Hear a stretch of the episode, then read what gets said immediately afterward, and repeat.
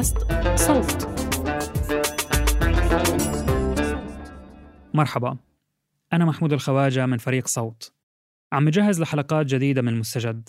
بس هذا الأسبوع حابين نسمعكم إحدى مقالات صفحات صوت من كتابة سهلي كاسجر وترجمة همام نمراوي لموقع حبر.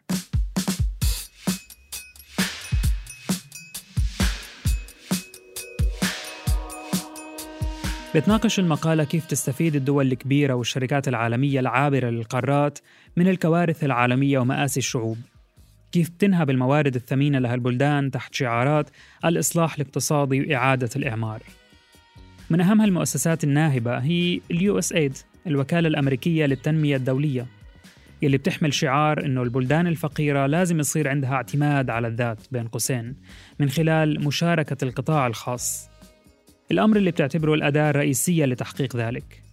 لكن في الواقع مش بس الوكالة الأمريكية للتنمية الدولية فاشلة في مساعدة البلدان النامية لكنها بتكافئ شركات غارقة في فضائح بيئية وحقوقية داخل الولايات المتحدة بأبواب خلفية للاستثمار في أسواق البلدان الفقيرة لإصلاح مشكلات هي أصلاً بتخلقها أو تؤدي إلى تفاقمها.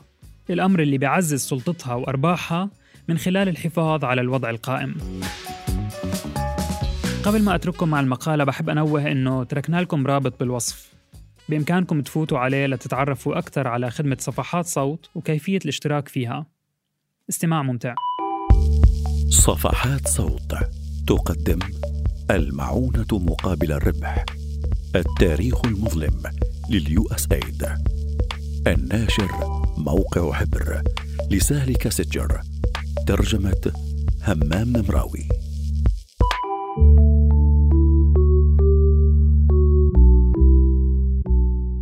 تخيل بلدا فقيرا يتعافى من حرب طويلة ويكافح من أجل تلبية الاحتياجات الأساسية لمواطنيه. يتقدم بلد غني ويعرض مساعدته عليه. هذا ليس مجرد أمر أخلاقي يجب القيام به ولكنه أيضا خطوة سياسية ذكية تساعد على استقرار المنطقة وتحسن العلاقات بين البلدين. يبدو الأمر جيدا حتى الآن. ولكن ماذا لو كانت الطريقة التي تساعد بها الدولة الغنية الدولة الفقيرة؟ هي الشراكة مع أقوى الشركات في العالم من أجل تطوير الدولة التي مزقتها الحرب. في مقابل الإحسان الظاهري للشركات تستخدم الدولة الغنية نفوذها لإزالة جميع الحواجز التي قد تواجهها الشركات عند ممارسة الأعمال التجارية في الدولة الفقيرة. لتكون الشركات الآن حرة في ممارسة الأعمال التجارية كما يحلو لها وتحقيق أرباح ضخمة من الأجزاء الغنية بالموارد في الدولة الفقيرة. وحتى الاستمرار بالممارسات التي قد تواجه هذه الشركات انتقادات بسببها في الدولة الغنية. ليس ذلك فحسب بل يستمر البلد الفقير في النضال من أجل تلبية الاحتياجات الأساسية لمواطنيه. إلا أنه يتحمل الآن العبء الاضافي المتمثل في كونه مدينا للبلد الغني وشركاته. هل بدأ الأمر يبدو غير أخلاقي بعض الشيء الآن؟ قد تبدأ في التساؤل عمن يحصل على المساعدة بعد كل هذا. يبدو الأمر جنونا لكنه أصبح أيضا استراتيجية المساعدات الخارجية الأمريكية.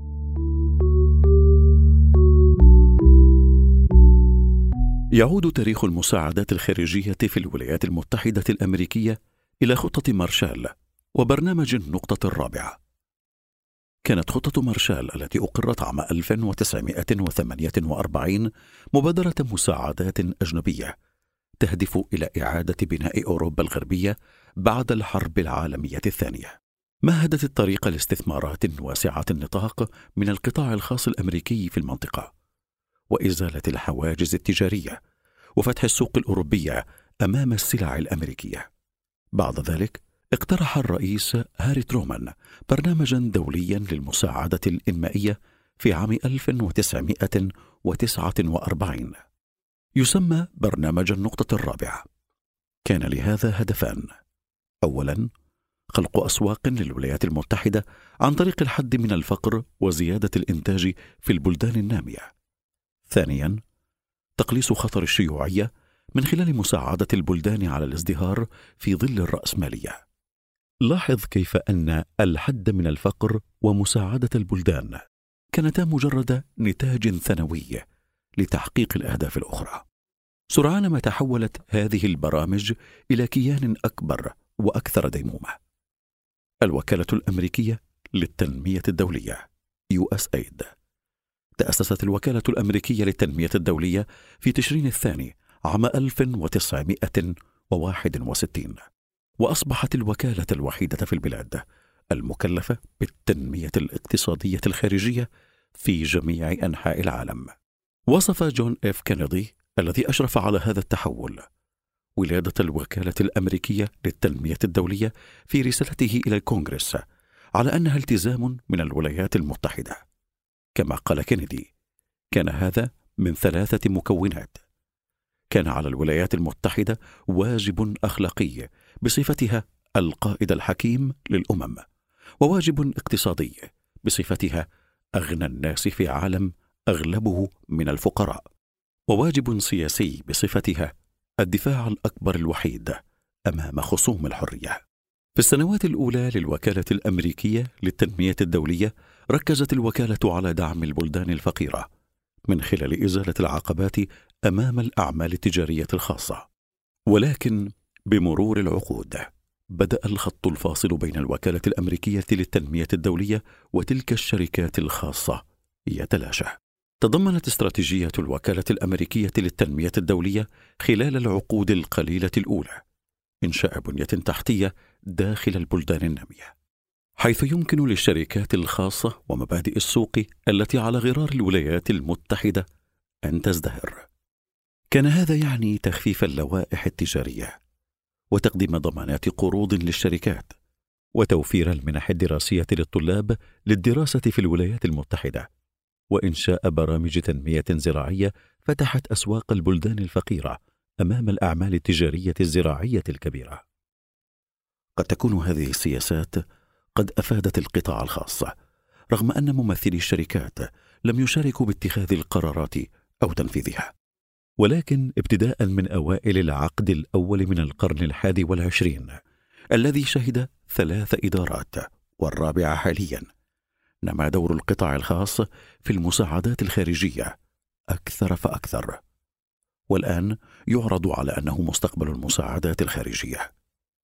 يوصف دور الوكالة الأمريكية للتنمية الدولية أحيانا بأنه تحفيزي وأحيانا أخرى أنه عامل تمكين حيث تحفز وتمكن الأعمال التجارية الخاصة.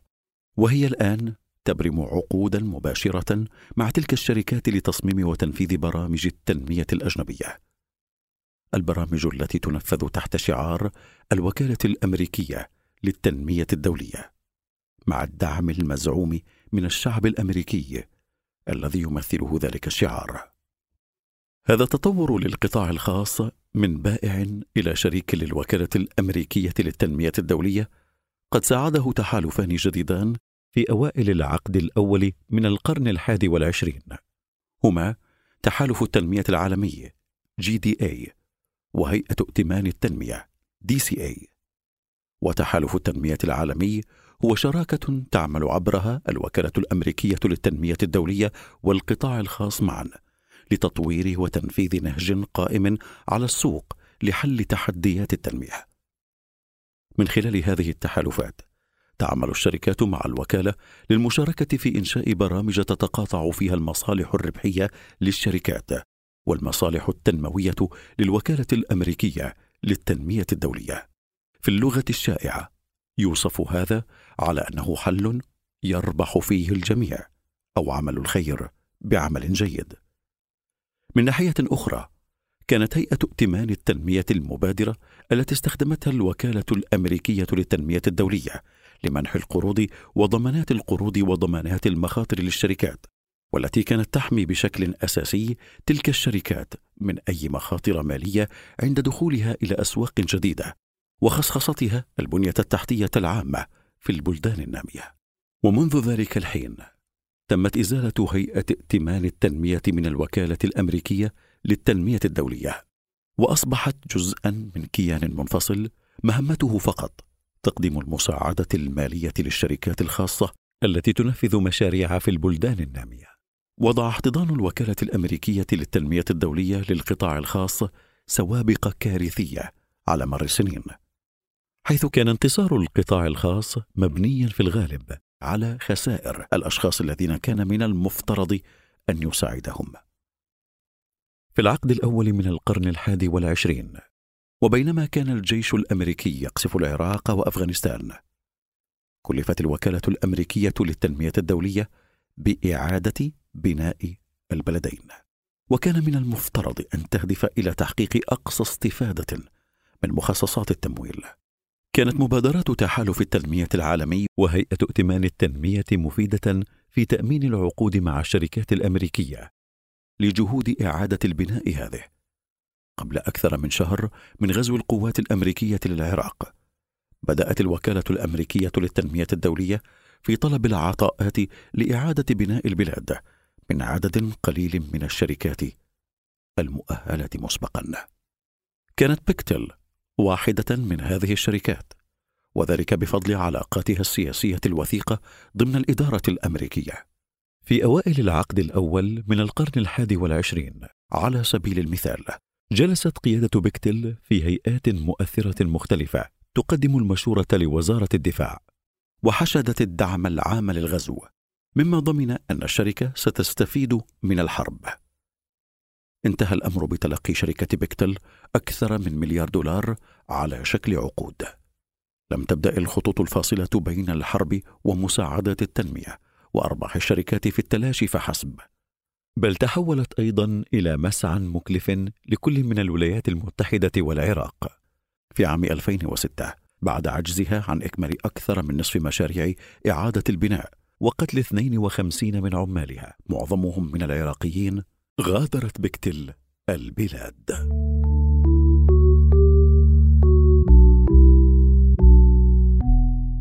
بحلول الوقت الذي كانت فيه شركة بكتل مؤهلة سابقا من الوكالة الأمريكية للتنمية الدولية لإعادة بناء العراق كان من المعروف جيدا عدم كفاءة الشركة في تنفيذ مشاريع الخصخصة في البلدان الفقيرة. في التسعينيات كانت بكتل واحدة من الشركات التي أنشأت شركة طاقة بمساعدة ضمانات قروض من الحكومة الأمريكية لخصخصة الطاقة في ولاية مهاراشترا بالهند. سرعان ما غرقت الشركة في الجدل حول انتهاكات حقوق الإنسان والفساد والأضرار البيئية المحتملة. أدركت حكومة ولاية مهاراشترا في النهاية أن الكهرباء التي تنتجها الشركة كانت باهظة الثمن. لدرجة أنه كان من الأرخص دفع 220 مليون دولار سنويا كرسوم ثابتة لصيانة المحطة بدل شراء الطاقة منها. وبالمثل في بوليفيا في عام 1999 وقعت بكتل اتفاقية مع الدكتاتور هوغو بانزر الذي تحول إلى رئيس لخصخصة المياه في مدينة كوتشابامبا. بعد فترة وجيزة رفعت بكتل سعر المياه بحيث اضطر البوليفيون الذين يكسبون مئة دولار شهريا إلى دفع رسوم شهرية قدرها عشرون دولارا لشراء المياه مما أدى بعد ذلك إلى سلسلة من الاحتجاجات في المدينة وأعلنت حالة الحصار من قبل الحكومة والفسخ النهائي لعملية الخصخصة. ومنذ ذلك الحين تخلت الشركة عن هذين المشروعين ورفعت دعوى قضائية ضد الحكومتين في كل من الهند وبوليفيا بسبب خسارة الأرباح.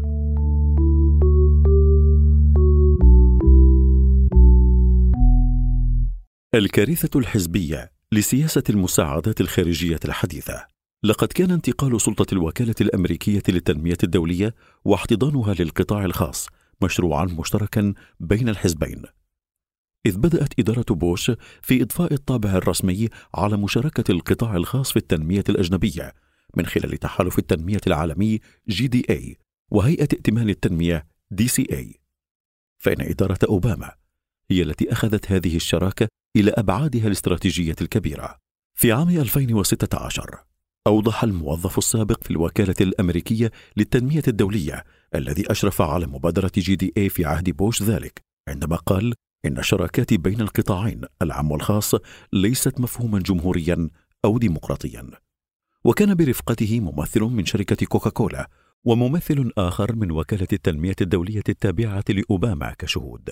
عندما أدلى بهذا البيان وصف إريك بوستل الذي عمل في الوكالة الأمريكية للتنمية الدولية خلال إدارة أوباما بعد أن أمضى 25 عاما في القطاع الخاص هذا النمو في المشاركة مع القطاع الخاص على النحو التالي. النسخة واحد. في التسعينات حاولت الولايات المتحدة بناء بيئة داعمة للقطاع الخاص في أوروبا الشرقية والاتحاد السوفيتي السابق.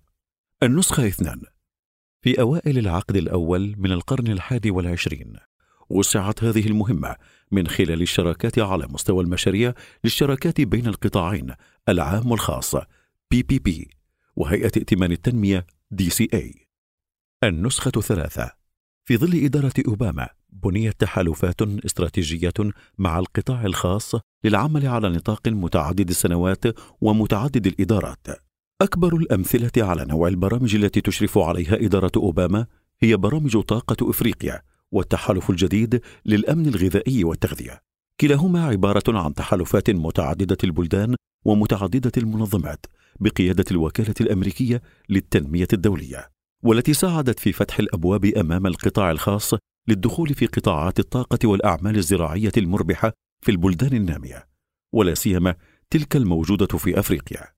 يمكن توضيح اعتماد الوكالة الأمريكية للتنمية الدولية المتزايد على شركاء القطاع الخاص والمشكلات التي تصاحب ذلك. من خلال شراكتها مع شركة دوبونت كانت شركة دوبونت عملاق الزراعة واحدة من أكثر الشركاء ولاء للوكالة الأمريكية للتنمية الدولية. دوبونت جزء مما كان يطلق عليه الستة الكبار لشركات مبيدات الآفات والكائنات المعدلة وراثيا.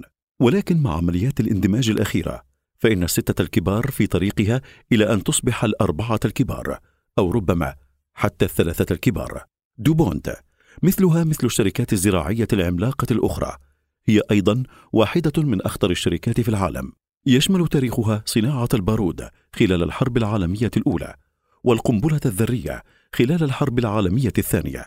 والعامل البرتقالي خلال حرب فيتنام وهي تشارك بشكل كبير في الضغط من أجل تشريعات الكائنات المعدلة وراثيا واستصدار براءات اختراع قسرية للبذور تمتص دم المزارعين. ترتبط دوبونت أيضا بمبيد حشري يسمى كلور بيريفوس والذي يسبب تلفا في الدماغ عند الأطفال. كان هذا المبيد على رادار وكالة حماية البيئة EPA على الأقل منذ عام 95 ولكن في العام الماضي فقط أعلنت شركة دوبونت أخيرا أنها ستتوقف عن إنتاجه مشيرة إلى انخفاض المبيعات كسبب. رغم ماضيها المثير للجدل والخطير وجهودها المستمرة التي تتعارض مع سبل عيش وصحة المزارعين وعائلاتهم تلقت دوبونت عقودا مربحة في إطار أحد أكبر برامج الأمن الغذائي العالمية بقيادة الوكالة الأمريكية للتنمية الدولية والذي يسمى أطعم المستقبل. تم إطلاق برنامج أطعم المستقبل في عام 2010 كجزء من برنامج التحالف الجديد للأمن الغذائي والتغذية بهدف القضاء على الجوع والفقر وسوء التغذية في العالم. في عام 2013 في إطار أطعم المستقبل دخلت دوبونت والوكالة الأمريكية للتنمية الدولية وحكومة إثيوبيا في شراكة لا تزال نشطة من أجل التنمية الزراعية والأمن الغذائي في البلاد. من خلال هذه الشراكة أنشأت دوبونت مصانع ومستودعات ووزعت البذور على المزارعين في إثيوبيا. منذ ذلك الوقت قامت الشركة أيضا بتسوية آلاف الدعاوى القضائية بشأن مادة كيميائية هي حمض البيروفلوروكتانويك.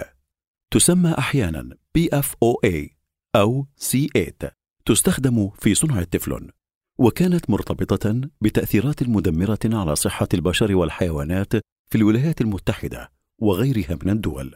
لكن هذه الدعاوى القضائية لا تؤثر على ملائمة دوبونت للشراكة مع الوكالة الأمريكية للتنمية الدولية. بدلا من ذلك يتم مكافأتها بملعب أوسع. ساعدت الشركات مثل أطعم المستقبل شركة دوبونت على الدخول في سوق الزراعة الأفريقية لتعزيز سيطرتها على سوق البذور العالمية. ولهذا تداعيات خطيرة. لأن توحيد الشركات في السوق الزراعية يقضي على أي إمكانية للمنافسة المحلية في هذه البلدان بعد الاندماجات الأخيرة في الصناعة الزراعية تسيطر ثلاث شركات فقط على 70% من صناعة الكيماويات الزراعية وأكثر من 60% من صناعة البذور التجارية في العالم كله.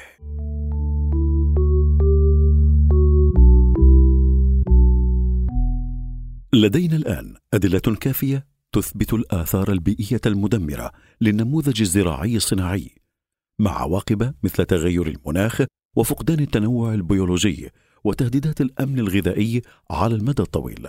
كانت شركة دوبونت في مقدمة ومركز هذا النموذج، وشركات مثل تلك مع الوكالة الأمريكية الدولية تساعد الشركة على إدامة النموذج واستدامته، مما يهدد الأمن الغذائي العالمي الذي من المفترض أن تحميه. في السنوات الأخيرة واجهت الوكالة الأمريكية للتنمية الدولية معضلة.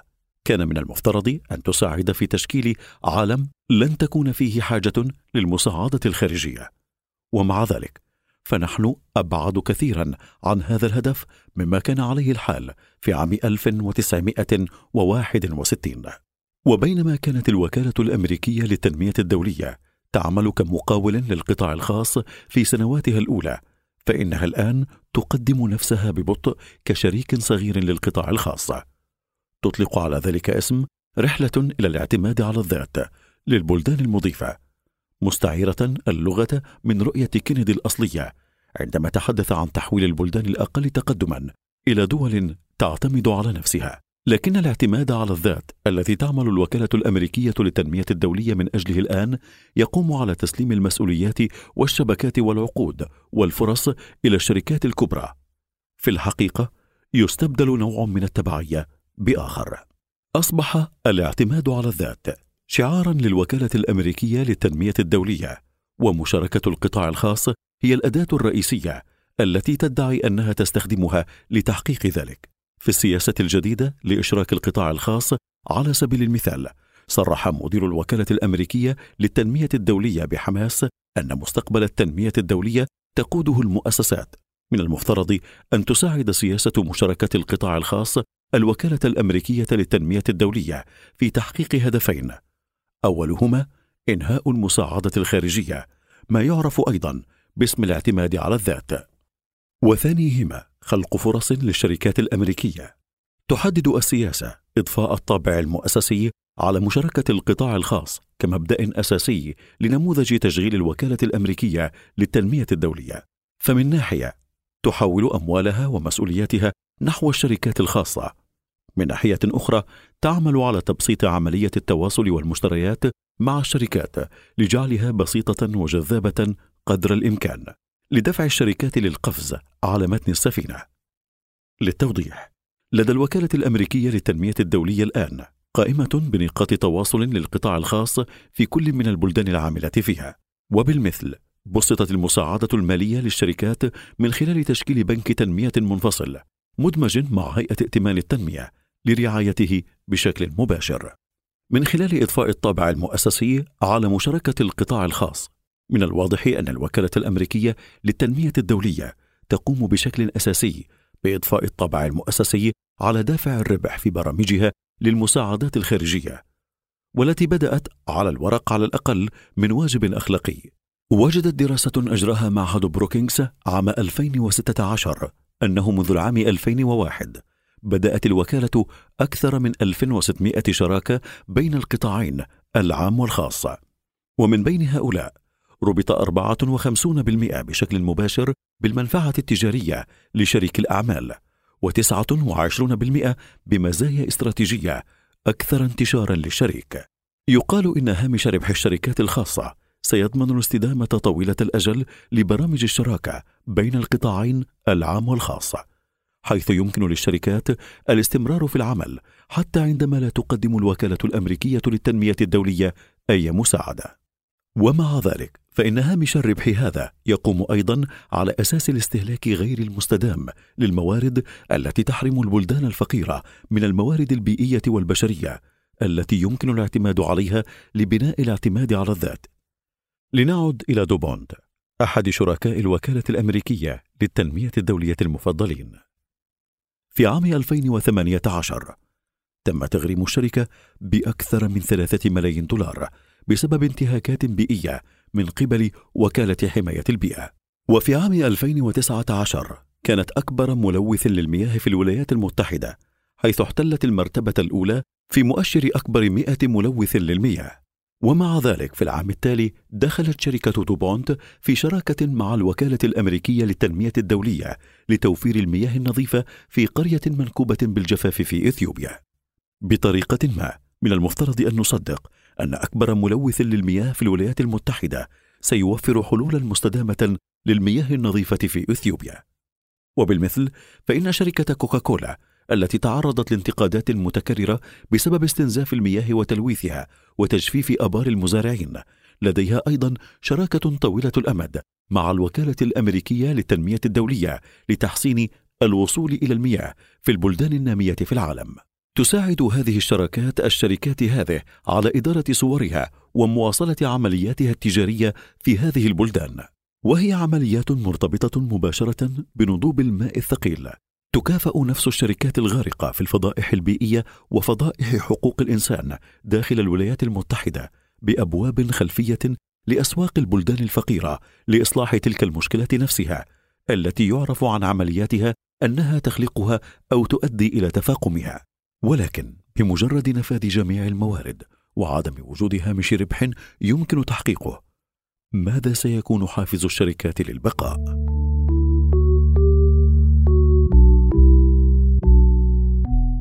مساعدة الشركات الأمريكية على الثراء السريع. على مدى السنوات القليلة الماضية أصبحت أولوية الوكالة الأمريكية للتنمية الدولية في مساعدة الشركات الأمريكية قبل كل شيء أكثر وضوحا. لا يلطف بيان الوكالة الأمريكية للتنمية الدولية لعام 2019 الكلمات عندما يدعي أن الوكالة الأمريكية للتنمية الدولية تساعد في فتح أسواق جديدة للشركات الأمريكية وتحسين بيئة السياسات للاستثمار الخاص المسؤول وخلق الطلب على الابتكارات والخبرات الأمريكية. تقوم الوكالة بتسويق هذا النموذج باستخدام دليل التشغيل المفضل في عالم الشركات.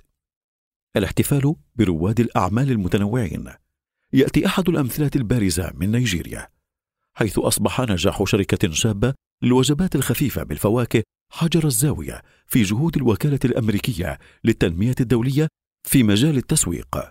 فازت ريل فروت وهي شركة مقرها لاغوس أكبر مدن نيجيريا. تبيع وجبات خفيفة من الفواكه المجففة بجائزة أطعم المستقبل لتمكين رائدات الأعمال في عام 2018 نشرت الصور الملتقطة بشكل احترافي لمؤسسة الشركة وهي امرأة نيجيرية شابة في وثائق التسويق والتوعية المختلفة للوكالة الأمريكية للتنمية الدولية. كانت أيضا القصة المميزة لإصدار عام 2019 من لقطة التطور الصادر من قبل أطعم المستقبل. لكن قصص النجاح مثل هذه لا يمكن أن تكون أكثر تضليلا. في نيجيريا وفقا لتقرير الحالة لشهر تموز 2020 الصادر عن برنامج الغذاء العالمي يعاني أربعة ملايين وثلاثمائة ألف شخص من انعدام الأمن الغذائي. في أجزاء من البلاد يأكل الكثير من الناس وجبة واحدة أو أقل في اليوم. المشكلة كما يخبرنا أطعم المستقبل هي القيود المفروضة على الواردات وقدرة القطاع الخاص على تطوير الأعمال التجارية الزراعية. في خطة دولة نيجيريا لعام 2018 التي أصدرتها أطعم المستقبل وعدت بإصلاح ذلك من خلال تسهيل استثمار القطاع الخاص في الاقتصاد الزراعي في البلاد. تساعد قصص مثل قصة ريل فروت في جذب انتباه الجمهور وإظهار الشكل الذي يمكن أن يبدو عليه رواد الأعمال الناجحين بمجرد رفع جميع القيود المفروضة على الأعمال الزراعية. وفي الوقت نفسه توقع عقود بملايين الدولارات بين الوكالة الأمريكية للتنمية الدولية والشركات الكبرى مثل دوبونت أو وول مارت هذه العقود لا تدخل في وثائق التقدم لكنها هي التي ستغير في النهاية الطريقة التي يأكل بها الناس الطعام ويزرعونه وحتى الطريقة التي يقومون بها بالأعمال التجارية في بلدان مثل نيجيريا. رغم السيطرة التي تمارسها هذه الشركات الكبيرة على البلدان النامية إلا أنها لا تتخذ مقرها ابدا في أماكن مثل نيجيريا في عام 2014 على سبيل المثال كان 48% من الشركاء في الشراكة بين القطاعين العام والخاص في الوكالة الأمريكية للتنمية الدولية غير محليين. هؤلاء الشركاء غير المحليين كانوا مسؤولين عن 72% من إجمالي الاستثمار في منطقة الشراكة بين القطاعين العام والخاص. في عام 2015 تعاملت الوكالة الأمريكية للتنمية الدولية مع ما لا يقل عن 54 من شركات قائمة الفورتشن 500 والتي تضمنت إنشاء شراكة بين القطاعين العام والخاص مع 48 منها على الأقل. وكان لديها أكثر من خمس شراكات مع كل من مايكروسوفت وإنتل وسيسكو وكوكاكولا وجونسون آند جونسون.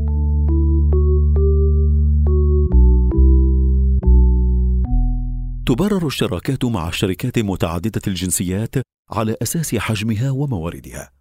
ولكن غالبا ما تجعل هذه الشركات المشاكل أسوأ أو لا يكون لديها القدرة على علاجها.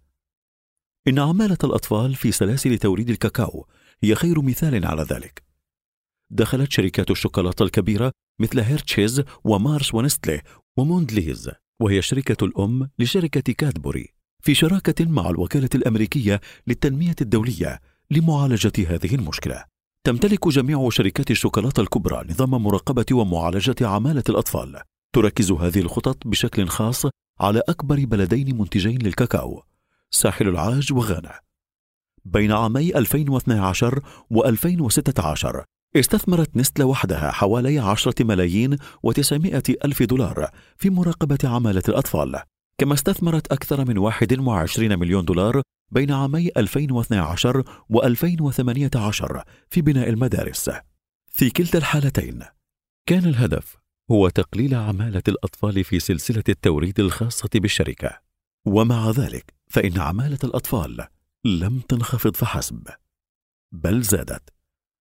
وجدت دراسة جديدة أجرتها منظمة الأبحاث نورك في جامعة شيكاغو أن في هذين البلدين اللذين يزرعان الكاكاو زادت عمالة الأطفال بنسبة 13 نقطة مئوية بين أعوام 2008 إلى 2009 و2018 إلى 2019 حتى مع نمو إنتاج الكاكاو بنسبة 62% وفي الوقت نفسه تتحدث جميع شركات الشوكولاتة الكبرى عن الزراعة المستدامة والارتقاء بحياة المزارعين.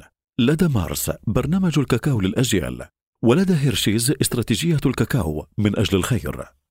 إنهم جميعا ملتزمون بفعل الخير للمزارعين بينما يفعلون الخير لأنفسهم. ومع ذلك تظل المكافآت مركزة بين الشركات الكبرى.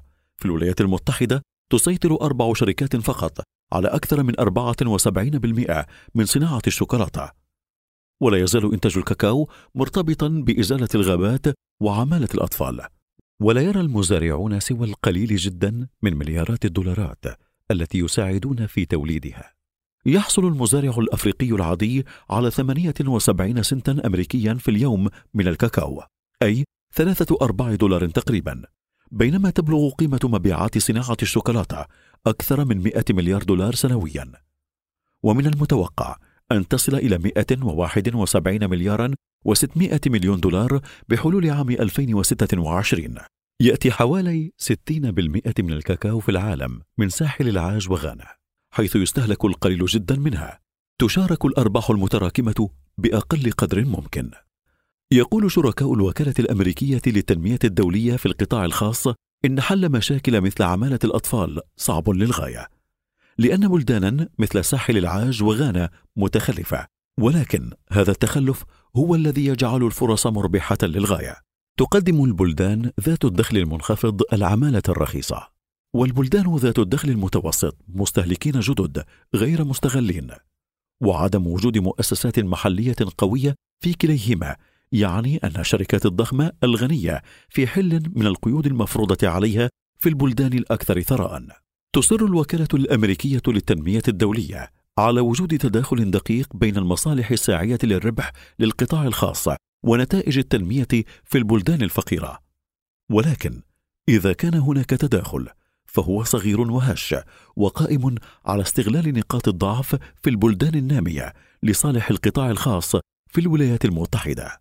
في عام 2016 ارتفع الجوع العالمي لأول مرة في هذا القرن واستمرت هذه الأرقام في الارتفاع منذ ذلك الحين.